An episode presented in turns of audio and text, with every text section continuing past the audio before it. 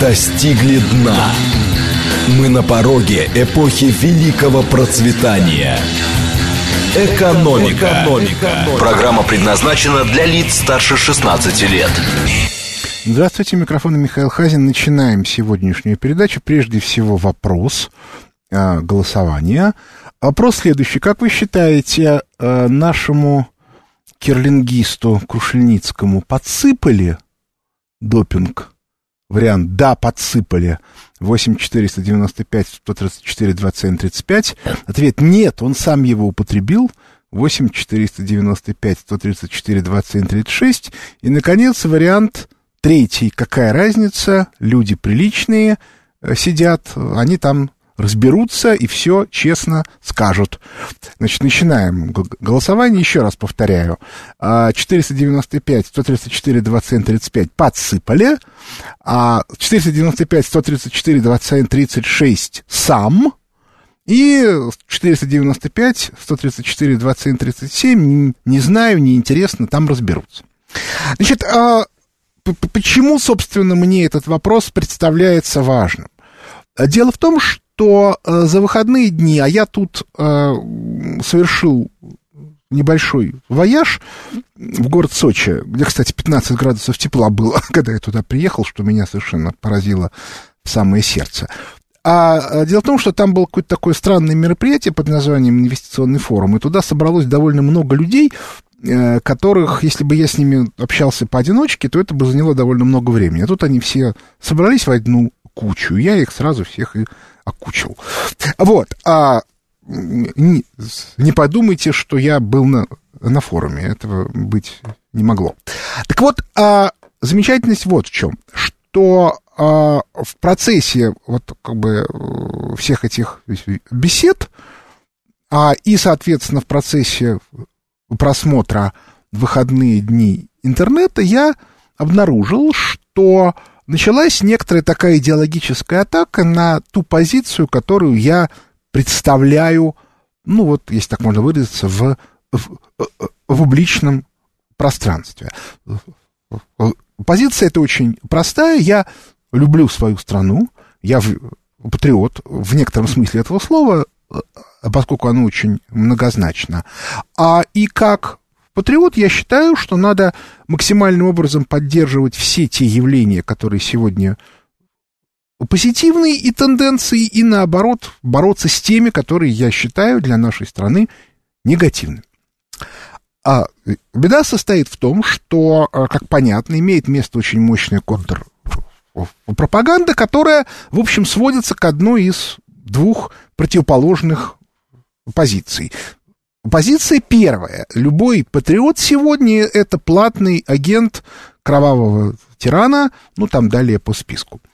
А, ну, это как бы, меня вызывает смех, поскольку я совершенно регулярно тирана критикую за целую кучу вещей, прежде всего за экономическую политику. Это не значит, что я не понимаю а, той логики, в которой он принимает или не принимает те или иные решения, может быть и неправильно, но я, по крайней мере, могу это объяснить. То есть вот в рамках этой логики его э, поведение понятно. С ним можно не соглашаться, но оно э, понятно. Но, а, в общем и целом, эту идею мы с негодованием отметаем. А, ну и, и потом, помимо всего прочего, мой опыт показывает, что люди, которые профессионально борются с пресловутым тираном, они живут куда более богато, чем там я или некоторые другие а, а, мои коллеги. Ровно потому, что мы выражаем свое мнение, а не как бы выдаем а, некоторое кем-то заранее определенное. Ну, если мы посмотрим на либеральную прессу, это вообще тяжелый случай, там вообще слово правды не услышишь. А, так вот, э, это один вариант, да. Вариант другой. Э, это вариант все пропальщиков. То есть э, у нас шансов нету, все очень плохо, а, и, соответственно, любой человек, который значит, выступает с патриотических позиций, он в неадеквате, потому что он не понимает, насколько все плохо. Классические примеры, это есть такой депутат Женя Федоров, который утверждает, что Россия находится в рамках а, колониального законодательства, и по этой причине мы и не можем дергаться, поскольку нам законодательно дергаться запрещено.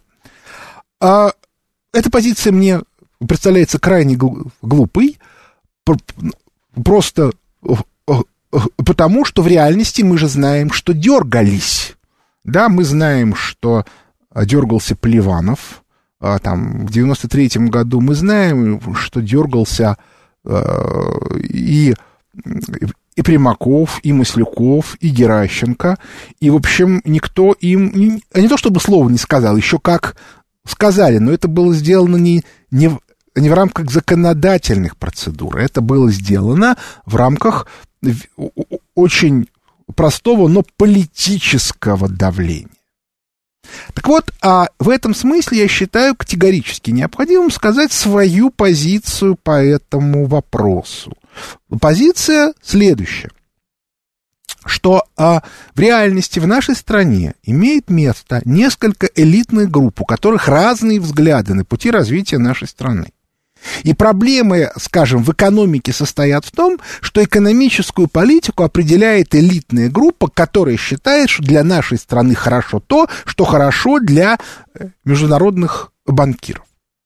Точка. Это их политическая позиция. Это политическая позиция Набиулиной, Кудрина, Шувалова, Дворковича, всех тех, кто, значит, вот собрался на этом инвестиционном форуме и на многих других форумах.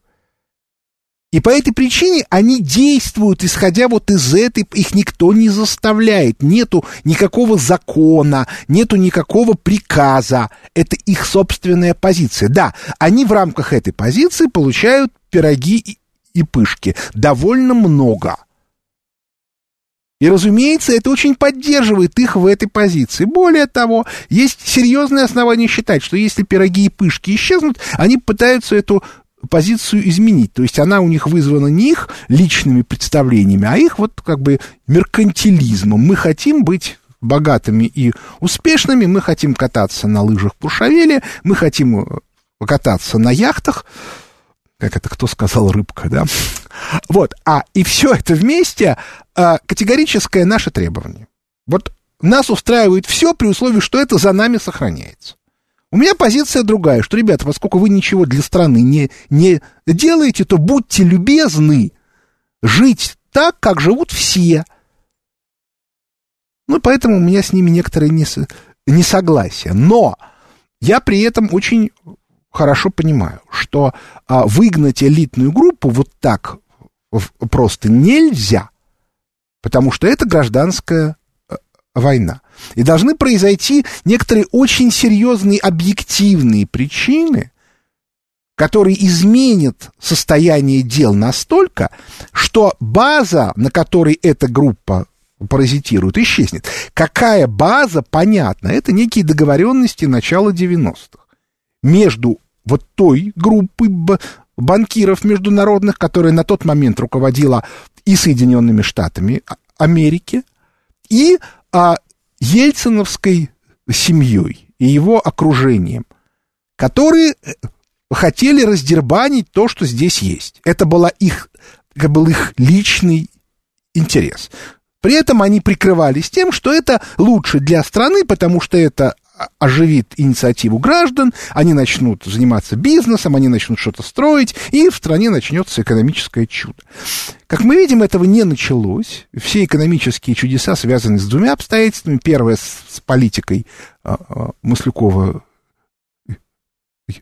Геращенко в 98-2002 годах. Это был первый период экономического взлета. И второй период, связанный с ростом, экономи с ростом цен на нефть. Все.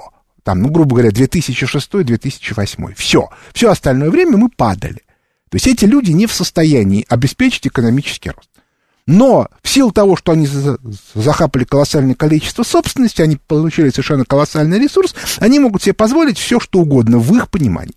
Как только ресурс стал исчезать, и как только стало понятно, что у их, кстати, окормителей на Западе тоже проблемы, что стало понятно после 11, после 11 года, после дела Струскана, после 14 года, после остановки эмиссии, и, наконец, а, после а, того, как пришел к власти в США Трамп, а, начались совсем большие проблемы. Чем они закончатся, я, я не знаю. Кстати, именно с этой точки зрения интересна предвыборная кампания. Вот я прошу прощения, я за ней не слежу, я даже не знаю, в общем, всех участников ее. И мне это не очень интересно, потому что мне интересно, какой по результатам этой кампании будет курс у страны. Мне абсолютно очевидно, что у либеральной команды очень серьезные проблемы. И одно из свидетельств то, что она не выдвинула своего человека яркого. Ну, что мешало Кудрину пойти на выборы? Ну, что мешало? Ничего не мешало. Ну, я о Чубайсе не говорю, да, даже это такой культовый персонаж. Но а, он, тем не менее, должен был пойти на, на выборы. Если бы эта команда хотела бы сохранить власть, ну, хоть сколько-нибудь легитимным образом. То же отсутствие либерального кандидата, ну, мы сейчас не говорим о, о, Ксю, о Ксюше Собчак, ну, просто в силу несерьезности. Как раз и говорит о том, что эта элитная группа не может выдвинуть человека. Ну, у них же есть люди. Юмашев, Волошин – Дворкович тоже. Ну, что мешало Дворковичу пойти на президентские выборы? А что мешало Волошину пойти? Масса людей дали бы ему в предвыборный фонд большие деньги. Не пошел. Ну и таких историй много. А по этой причине мне кажется, что вот эта вот логика, что а, либеральная элитная группа у нас находится в сложном положении – она, скорее всего, соответствует реальности, и что по итогам выборов ее положение еще более ослаблено, она имеет право на существование. Отметим, кстати, результаты голосования. В этом смысле они очень интересны. А 64% считают, что Мельдоний подсыпали Крушельницкому. 23% считают, что он его сам употребил – и всего 13% говорят, что, в общем, мы не знаем. А это вещь очень интересная, потому что 64%, а, это считает две, две трети, а, понимают, что против нашей страны идет атака. И эта атака вызвана как раз, э, организована теми людьми, которые крышуют нашу э, либеральную команду. Почему? Зачем им ликвидировать у нас своих же людей? А зачем они устраивают все эти антикоррупционные операции? Они же своих же людей истребляют. Это же их люди, которые они же поставили в 90-е годы в основном. Почему? А очень просто. Дело в том, что они видят, что в России идут очень серьезные антилиберальные тенденции. Они пытаются заставить вот этих своих агентов, там, если угодно, пятую колонну, принять меры и вернуться в 90-е годы. Вот что они, вот что они хотят. И они говорят, ребята, поймите, если вы этого не сделаете, вы лишитесь всего. Понимаете, когда человек уже наворовал миллиарды, у него возникает ощущение лежать на диване и ничего не делать. Ему говорят, парень, миллиарды отберем. И мы отберем, и, соответственно, кровавая диктатура отберет. Поэтому у вас ничего не останется ни здесь, ни там. Потому что если пугать их кровавой диктатурой, они просто возьмут свои миллиарды и убегут. Тем более, что Набиулина по тому же, как бы, по приказу из того же центра максимально стимулируют отток капитала из России. Вот они и утекают. А, соответственно, им говорят, нет, и мы отберем. Ну, во-первых, потому что у нас кризис ликвидности, а во-вторых, потому что мы вас назначали, так сказать, в компрадоры для того, чтобы вы не допускали, чтобы в России пришли к власти патриоты. Дальше мне будут говорить, Путин не патриот. Не знаю. Но я еще раз повторю, что если имеются объективные тенденции, могу вас уверить, что понимание того, куда идут объективные тенденции, у Путина есть. Иначе бы не было бы этой атаки. Ну зачем наезжать на Россию и на Путина, если он такой же либерал? Это же глупо. Ну просто вот с точки зрения банальной такой, примитивной логики. Вот это вот очень важная вещь, как, как мне кажется что а, если посмотреть на все, что происходит с точки зрения банальной э, логики, то сразу же становится понятно, что и у нас, и на Западе есть несколько сил. А если сил несколько, то в этом случае надо внимательно разбираться, как мы с, с разными силами взаимодействуем. На самом деле их не две, их больше – и финансистов больше, и те, кто противостоит финансистам, тоже больше. Но в, в данном конкретном случае нас интересует вот этот расклад. Вот. А, ну, на самом деле, поскольку в, в прошлый понедельник я на вопросы не отвечал, то я хочу сегодня на, начать отвечать на вопросы немножко пораньше. Поэтому, значит, желающим я предлагаю звонить. Напоминаю, телефон прямого эфира 8 495 73 73 948. Вот. А, и, соответственно, попробуем. Здравствуйте, слушаю вас. Алло, добрый день. Здравствуйте. Владимир Москва. Да. Вот, э, вот, Михаил, ничего так называю, его что не знаю. Леонидович. Михаил, вот я слушаю вот все эти передачи, вас, того, другого, пятого, десятого, все это очень интересно. Особенно интересно вас слушать. Но у меня создается впечатление, что в этой стране все знают, что надо делать. Так или иначе, все знают, как это делать. И что? Вот, ну, то, то же самое, вот изменить. Вот как изменить?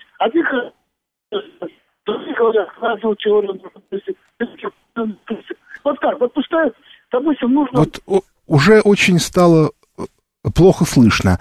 Да, в нашей стране многие считают, что они знают, что нужно делать. Ничего не, ничем не могу помочь. А, но, как показывает опыт, они все разделяются на несколько крупных групп.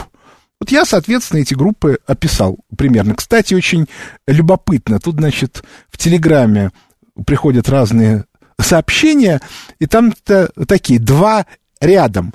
Патриоты уже у власти, что вам еще надо? Первое. А второе, Путин и есть либеральный кандидат, прямой наследник Ельцина. Вот вам совершенно типичный пример, да, когда э, два совершенно противоположных мнения по поводу одного и того же, это в большинстве случаев означает, что картина несколько более сложная, чем кажется.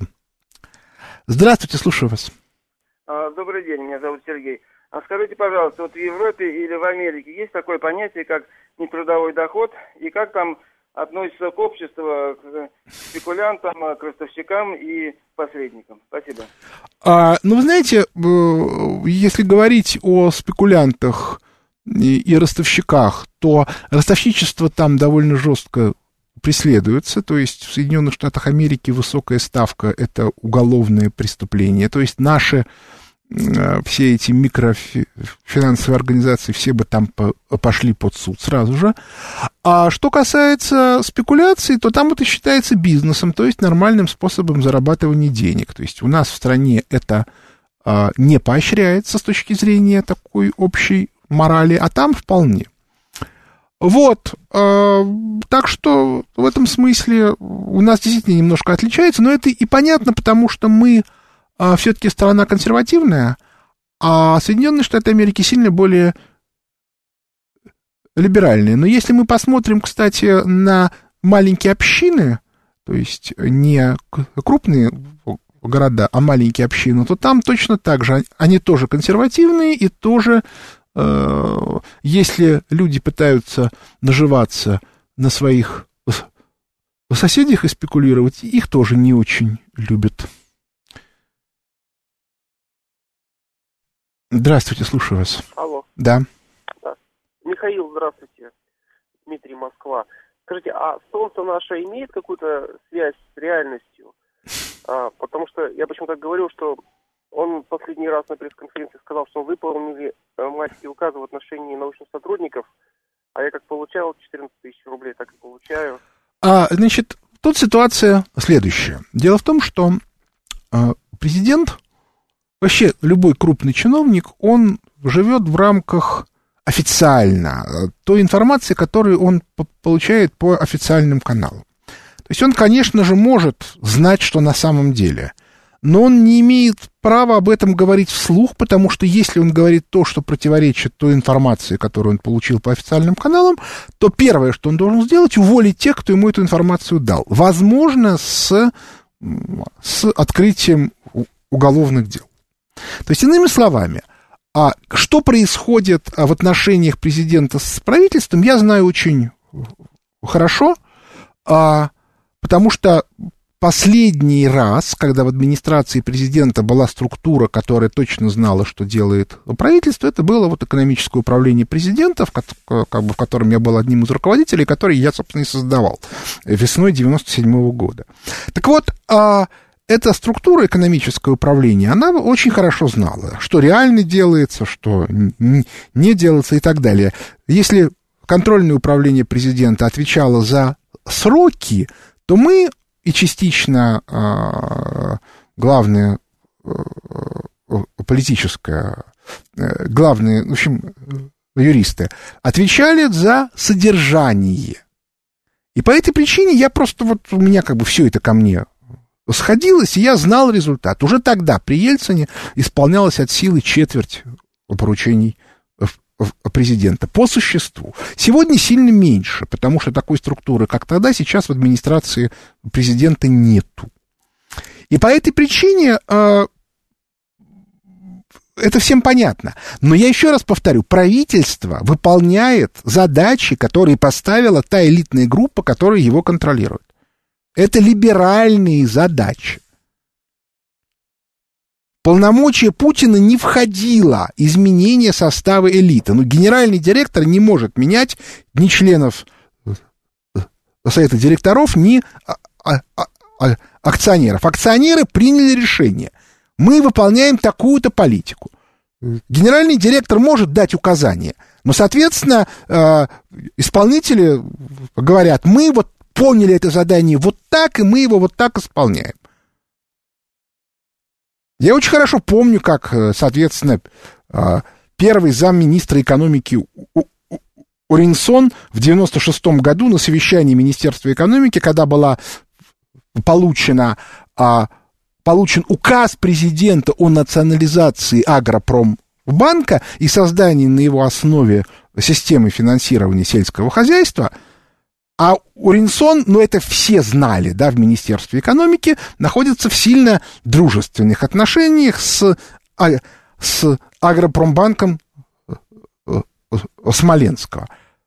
Но тогда еще был э, СБС. А СБС Агро он стал потом. И у Уринсона была задача отдать Агропромбанк Смоленскому, но это противоречило указу. Что сказал Уринсон? Он сказал прямым текстом, так, ребята, в указе два пункта, они друг другу противоречат. Пункт первый – обязательно финансировать, создать систему финансирования. Пункт второй – национализировать. Поскольку национализированная структура ничего финансировать не может, а может только воровать, сказал Уринсон, мы должны а, исходить из того, какой пункт для нас важнее. Значит, если важнее финансировать, мы забываем про национализацию. Точка. Все. То есть, иными словами, человек демонстративно не исполнил указ э, президента. Я после этого ушел из Министерства экономики как раз в администрацию президента. В 97 году это было. Вот, то есть вот, ну вот там совершенно типичный пример. Кстати, я, я потом очень долго не мог выбить из, из контрольного управления, а именно из заместителя его руководителя Павленко, официальную бумагу, что указ президента не выполнен. Потому что он тоже входит вот в эту э, либеральную команду. И это реально большая проблема. Потому что либо надо начинать войну, либо надо каким-то образом это обходить. Перерыв. Экономика. Возвращаемся в студию микрофона Михаил э, Хазин. Продолжаю отвечать на вопросы слушателей. Здравствуйте, слушаю вас. Здравствуйте, Михаил Леонидович. Это Николай. Скажите, пожалуйста, сейчас, конечно, трудно предугадать, кто станет президентом, потому что очень достойные между собой соперники. А если вдруг Э, вдруг неожиданно Путин станет президентом, насколько мы отстанем э, во всех отраслях и вообще э, на сколько лет примерно? Я не очень понимаю, что лет. значит, если мы станем. А почему вы считаете, что мы будем отставать? Если мы изменим экономическую политику и откажемся от либеральной, мы, наоборот, начнем довольно быстро нагонять. Тут даже и вопросов нету, потому что потенциал для этого у нас есть. Он не используется в силу того, что это противоречит либеральным догмам, но возможности для этого есть. Здравствуйте, слушаю вас. Добрый день. Добрый день. Михаил, беспокоит Владимир из Москвы. Я извиняюсь э, за детский вопрос совсем. А в чем э, политика международных и финансовых закулисой банков противоречит э, интересам России? И как это сказывается на моем личном финансовом как бы бюджете, так сказать. Поскольку я не знаю, как формируется ваш бюджет, сказать не могу. Если вы олигарх, который, соответственно, занимается прихватизацией, то это сказывается на вашем бюджете самым положительным образом. А если говорить о людях в целом и о, об интересах страны в целом, то э, эта политика, она изначально предполагает, что весь ресурс, который у нас есть, он идет на поддержку транснациональных банков. И, соответственно, развитие в нашей стране не происходит. Мне это, мне это, например, не нравится. Здравствуйте, слушаю вас. Алло. Алло. Да. Э, здравствуйте, Сергей из Подольска. Э, Михаил Леонидович, ответьте, пожалуйста, вот вы можете прокомментировать слова вашего знакомого Михаила Леонтьева по поводу Павла Грудинина, который он сказал на других радиостанциях? Я могу процитировать немного. Нет, я думаю, что не стоит. Вот почему. Дело в том, что э, я не знаю, что знает значит, Миша Леонтьев по поводу Грудинина. Я с Грудининым не знаком в таком человеческом плане. Я там два или три раза с ним пересекался на каких-то передачах. То есть, в общем, поэтому мне сказать, в общем, нечего. Я, понимаете, вы как бы вы хотите, чтобы я дал экспертное заключение по вопросу, в котором я некомпетентен. Вот. Я понимаю, а, что появление Грудинина изменяет общую конфигурацию политическую в нашей стране. Вот это я понимаю, я про это много раз э, говорил. Но при этом совершенно не важно, а, кто он как человек. Поэтому в этом смысле я вот эту ситуацию комментировать не, не берусь. Я вообще не хочу комментировать предвыборную кампанию. Я не политолог, я не политтехнолог.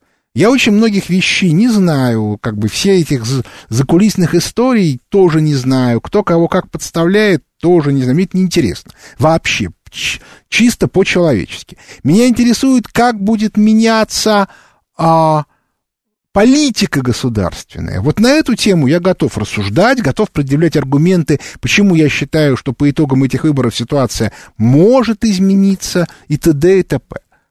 Но в общем и целом я не, э, как бы если речь идет о конкретных узких э, аспектах, я вот ничего утверждать не берусь.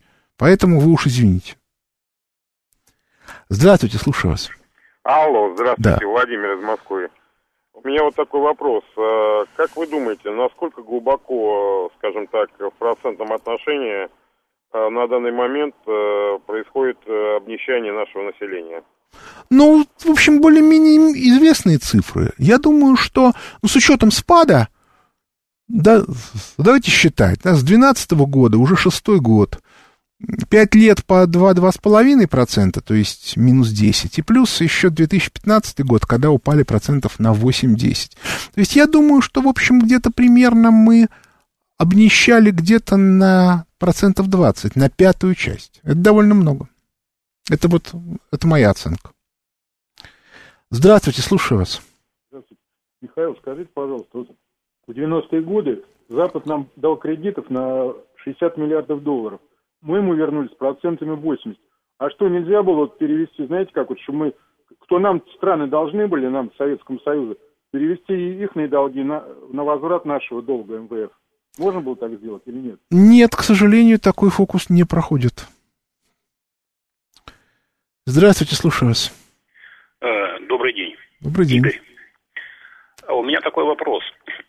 Как вы считаете, почему 1991 году, когда распался Советский Союз, у нас в то время было где-то 4 тысячи кандидатов экономических наук и где-то 400-500 докторов экономических наук. И не нашлось ни одного экономиста из этого числа, которые знали, как правильно перейти от коммунизма, от социализма к капитализму. Почему? Простите, с чего вы взяли, что они не знали? Я знаю довольно много людей, которые еще в те времена довольно внятно объясняли, что теоретически можно делать, как нужно действовать, почему тот путь, который выбрал Гайдар и Чубайс, он абсолютно катастрофический для экономики страны. Ну, Чубайс на тот момент еще был человеком не очень известным, он прославился чуть позже в процессе приватизации. Вот. И это реально как бы обсуждалось, это все было известно. Более того, а были приняты законы Верховным Советом, которые были грубо нарушены командой Гайдаром и Чубайсом. Были приняты решения, что процесс приватизации идет по своим собственным нормативным актам, которые могут противоречить всему остальному законодательству страны. Но, правда, надо отдать должное нашим прихватизаторам, они даже собственные по, по, по, правила исполнять не могли, они их э, нарушали. Так что вот так вот. Здравствуйте, слушаю вас. Это что, Союз? Э, то есть, э, говорит Москва? Я вас слушаю. Ой, как хорошо. Здравствуйте. Э, ой, здравствуйте. Здравствуйте, Михаил Леонидович. Это Галина. Скажите, пожалуйста, вот как быть э, с долларами? Это хороший вопрос. Не знаю. ну, либералы нам готовят очередное гениальное изобретение, что наличный доллар будет приравнен к товарам, и, и, и по этой причине любая операция с долларом – будет сопровождаться сразу уплатой э, на, э, налога на прибыль. Если только вы не докажете, что этот доллар вам не принадлежал, вот тут э, конкретно этот, на протяжении больше трех лет. Доказать это невозможно, по этой причине налог будете платить в любом случае. Но это и понятно, поскольку либералы бюджет очень сильно испохабили, то есть, собственно, там дохода слишком мало. Они ликвидировали всех налогоплательщиков. В результате не выполняется налоги. И по этой причине они вот пытаются в очередной раз нас грабануть. Уже не, не в первый раз. Собственно, они этим непрерывно занимаются, начиная с гайдаровской ликвидации вкладов граждан. Здравствуйте, слушаю вас. Здравствуйте, Сергей меня зовут. Скажите, вот я что-то подсчитал, в 2012 году же были выборы, да? Вот, э, да, да. А, а у нас э, сколько срок? Четыре года? Шесть. Сейчас шесть. А, шесть. Ясно. Извините, а скажите, пожалуйста, вот почему все кандидаты выступают, общаются со своими избирателями, да? Да. А наш президент э, посылает доверенных он что, как-то... Вы знаете, вот э, обсуждать стратегию Э, предвыборной кампании, это уж точно не ко мне. Да, вот имеется целая куча э, людей, политтехнологов, которые на эту тему очень интересно рассуждают. Вот. Я, например, регулярно читаю в, на, в своей ленте Фейсбука э, Женю Минченко, который там на эту тему пишет. Но в данном, по, но в данном конкретном случае я скорее читатель, чем писатель. Здравствуйте, слушаю вас. Алло. Да. Здравствуйте. Э, вот меня интересует ваше мнение по поводу Явлинского. Я вот представляю э, его, ну, верю в то, что он интеллигентный, умный, самый умный, самый интеллигентный, самый порядочный человек, тем более Рыжков там и его. Вот как вы думаете, могли бы они что-то для нас сделать? Это вопрос сложный. Понимаете, в чем дело? У э, Явлинского имеется один очень сильный недостаток с точки зрения человека, который должен чем-то управлять. Он абсолютный созерцатель, не деятель.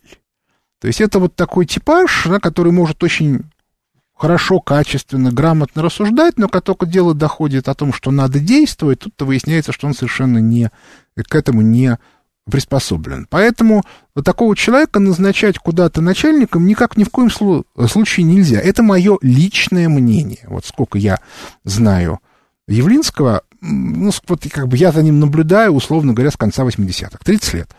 Вот, вот все, весь мой опыт показывает, что такого человека назначать руководителем нельзя. И я думаю, что это народ чувствует. Что касается самого Явлинского, он это прекрасно понимает. Обращаю ваше внимание, а это же очень такое типовое явление. Между выборами Явлинского нету. Вот нигде нету. Казалось бы, он очень опытный человек. Он мог бы а, писать статьи, он мог бы выступать по, по, радио, он мог бы а, делать какие-то проекты. Ну, я же не говорю о коммерческих, потому что не каждый человек может заниматься коммерцией. Я, например, не могу, у меня не получается. Я не коммерсант. Вот общественными – да, а, а, а вот этими нет. И, а, но он этого не делает. Ну вот, ну как бы вот есть люди, которых, ну, грубо говоря, после увольнения они остались в общественной жизни. Вот смотрите, да, Миша Делягин остался, я остался, и таких там еще какое-то количество людей. А Явлинского нету в общественной жизни. Это очень показательный фактор. То есть он работать в смысле вот, вот так вот не умеет. Ну что тут можно сделать? Но это объективное обстоятельство. При этом, еще повторяю, в личном плане он может очень симпатичный человек. Но это тоже ни о чем не говорит. Потому что, например, э, Леша Кудрин, он тоже в личной жизни очень симпатичный человек. И что? Просто он объективно выступает за команду, э, которая с моей э, точки зрения несет колоссальный вред нашей стране. Здравствуйте, слушаю вас. Алло, добрый день. Добрый день. Э, можно мне вопрос? Да, да, да, я слушаю вас. Э, вот вы когда говорите о Чубайсе и Гайдаре, вы говорите, они предложили капиталистическую систему. Но э, кто нам подсунул капитализм? Ведь никто за него не голосовал, людей не спросили. Вот, то есть это изначально это не... как бы... Во-первых, это неправда. Потому что я очень хорошо помню митинги за свободу конца 80-х, начале 90-х, когда по полмиллиона человек выходило на улицах Москвы, несколько было таких митингов, пара, по крайней мере. И я очень хорошо помню, а, что народ реально голосовал за Ельцина и в 91-м году, и в 93-м году. То есть тут на самом деле вы, вы не говорите, нет, другое дело, что людей обманули, это правда но при этом, ну, как бы, но они реально проголосовали. И даже в 96-м году, в общем, во втором туре они за Ельцина проголосовали. В первом, да, действительно, Зюганов занял первое место, а не второе. Так что вот тут есть масса тонкостей. Точно так же, вам же, ну, ну послушайте тех же там э, либералов, они вам будут говорить, что мы сейчас, мы в смысле они, что, что а, а, они сейчас ведут ту политику, которую поддерживают большая часть населения, а против выступает только там э, старички, которые, значит, помнят советский союз, когда они были молодые зазомбированные ватники. Ну, так что я не соглашусь. Здравствуйте, слушаю вас. Михаил Леонидович, здравствуйте, Сергей.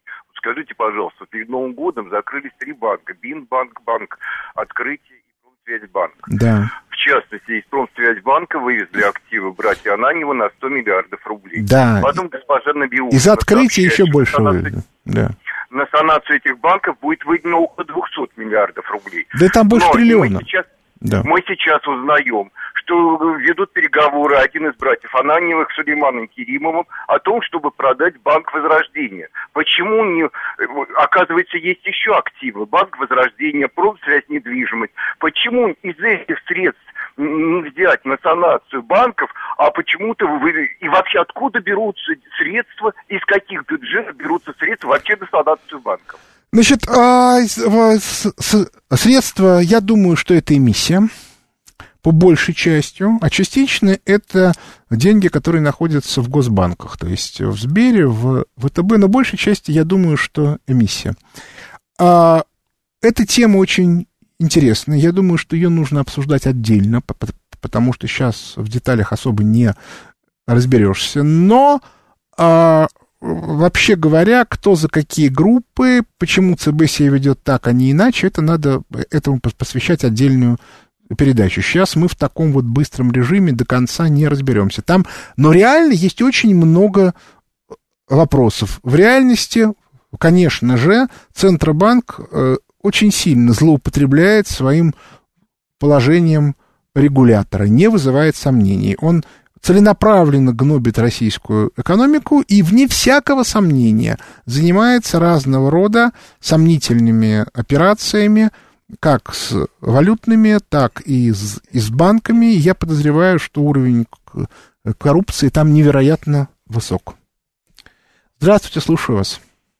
Алло. Здравствуйте. Здравствуйте. Э, здравствуйте. А с Михаилом Леонидовичем... Я слушаю вас. Я слушаю.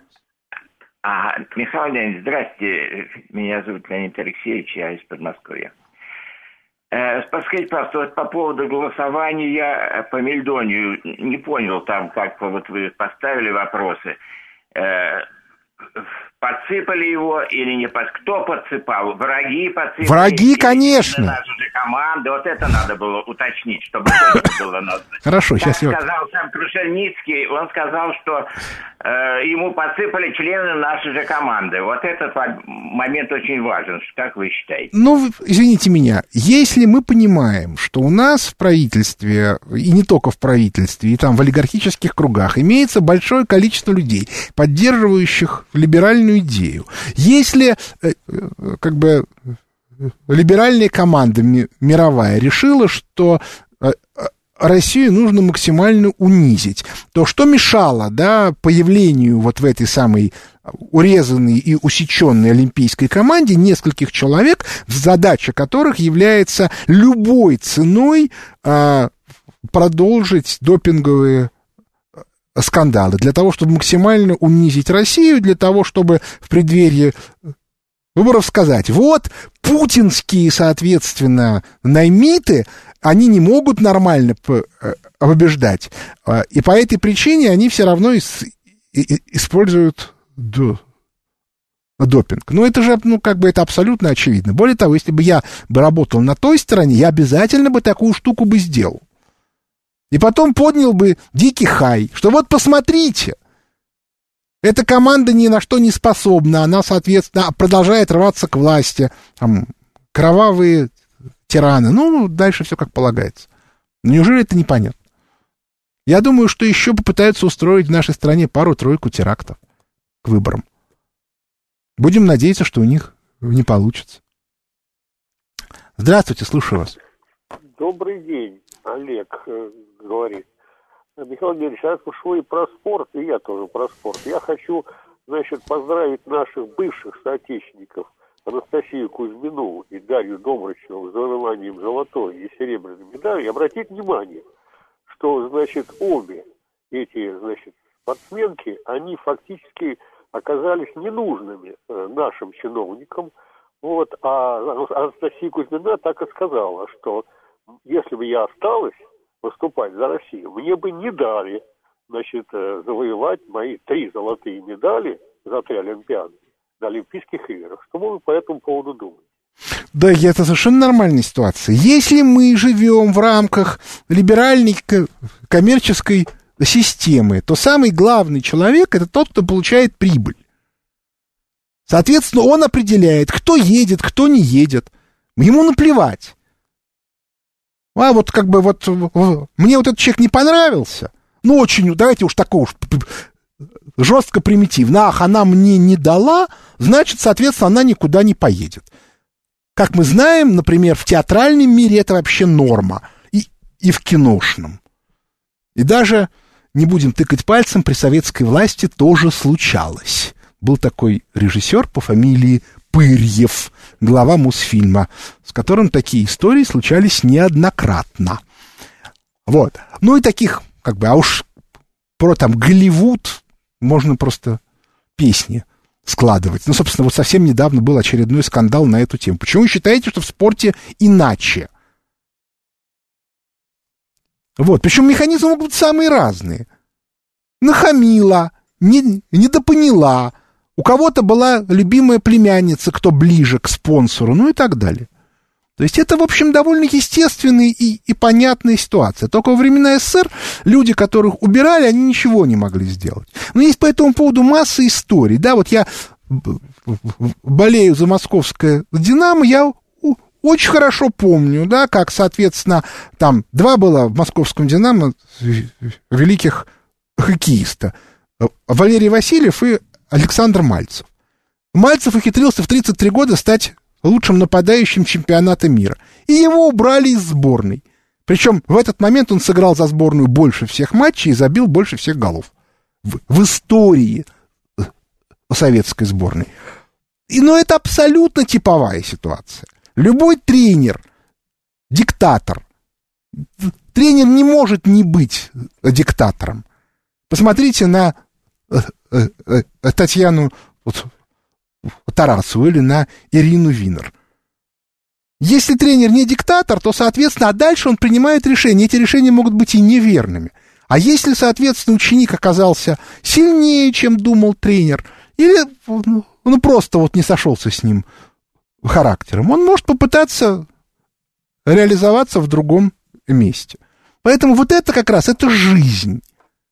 Ну, тут никуда не денешься. Вы знаете, я когда ушел с госслужбы в 98 году, я тоже считал, что вот меня обидели.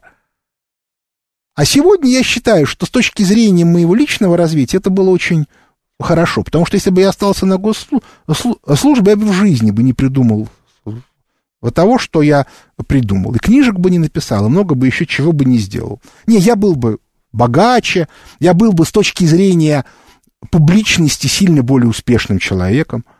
Но чисто внутренне я совершенно не уверен, что мне бы это все сильно бы понравилось. Вот такая история. Здравствуйте, слушаю вас. Здравствуйте, Михаил.